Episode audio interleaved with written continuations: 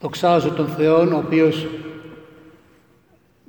μου χάρισε την ευλογία σήμερα, Πέμπτη Κυριακή των Ιστιών,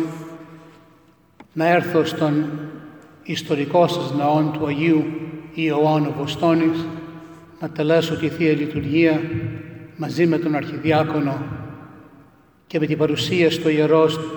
του, στο ιερό του ιερατικού σας προϊσταμένου του Πατρός Θεοδόρου.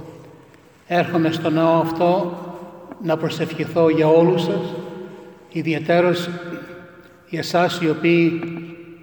υποστηρίζετε την κοινότητα αυτή την ιστορική, όχι μόνο οικονομικά, αλλά και ηθικά όλα αυτά τα χρόνια. Ιδιαίτερος δοξάζω το Θεό σήμερα που έχω την ευκαιρία να ευχαριστήσω τον μεγάλο ευεργέτη του Αγίου Ιωάννου, ο οποίος έγινε και ευεργέτης ολοκλήρου της Μητροπόλεως και αναφέρομαι στον Κύριο Ιωάννη Λαγαδινό, ο οποίος μαζί με τη γυναίκα του και την οικογένειά του ολόκληρη έχουν κάνει μια μεγάλη προσφορά στις περισσότερες κοινότητες της Μητροπόλεως μας, οι οποίες, σαν και τον Άγιον Ιωάννη, υποφέρουν τη στιγμή αυτή, τον καιρό αυτό, διότι δεν εκκλησιάζεται ο λαός λόγω της εντολής του κράτους. Σήμερα είναι η Κυριακή κατά την οποία ενθυμούμεθα όλοι και γιορτάζουμε τη μνήμη της Αγίας Μαρίας της Αιγυπτίας.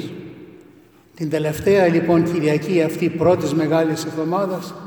η Εκκλησία μας προσφέρει αυτό το λαμπρό παράδειγμα μετανοίας διότι όλη αυτή τη Μεγάλη Τεσσερακοστή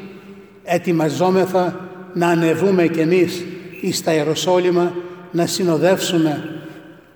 τον Σωτήρα Χριστό ο οποίος θα απλώσει τα σχήρας του πάνω σε ένα σταυρό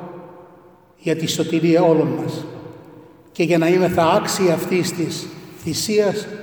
πρέπει και εμείς να αντιγράψουμε το παράδειγμα της Οσίας Μαρίας η οποία μετενόησε και έγινε Αγία της Εκκλησίας μας.